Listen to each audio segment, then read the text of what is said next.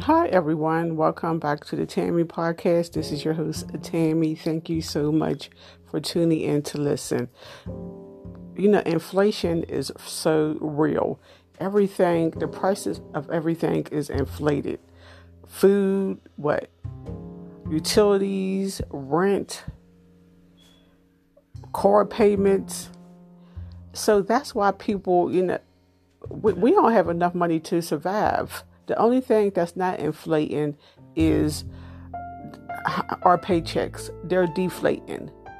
So now people are resorting to y'all, y'all ever heard of those buy now pay later apps like Klarna, Affirm, Zip, where you pay in, in installments like four installments?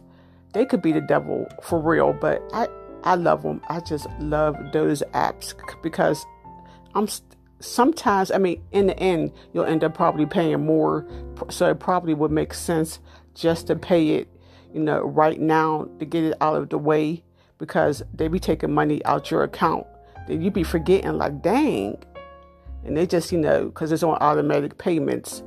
So, I mean, that could be, you know, not good sometimes because you might not even have the money in your bank account. Here they go taking um, money out your bank, a bank account.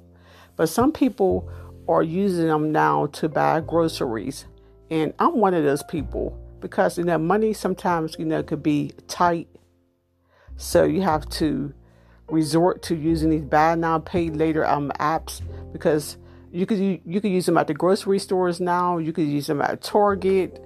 I mean if you don't really have the money right now to buy food, then this might be a good option. So it, there's no shame. You can't be too proud. I'm not too proud. If if if I you know if I need some food and I don't have the cash, then I'll just use one of these apps. But you shouldn't make it a habit. You know, you should only use it like when you need it, because some people go overboard with it. Um, that's me. I go overboard with it. I be t- they be taking like what I be spending like paying them like two or three hundred dollars a month, which is ridiculous. They need to cut me off.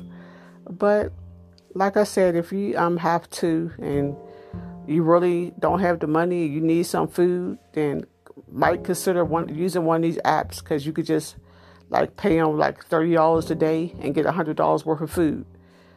But you know, I mean, you'll have to pay. I don't think they charge interest either. So I think it's interest inter, interest free. They only charge you like extra fees if you pay late. Okay, um, everyone. Well, thank you for listening to the Tammy podcast.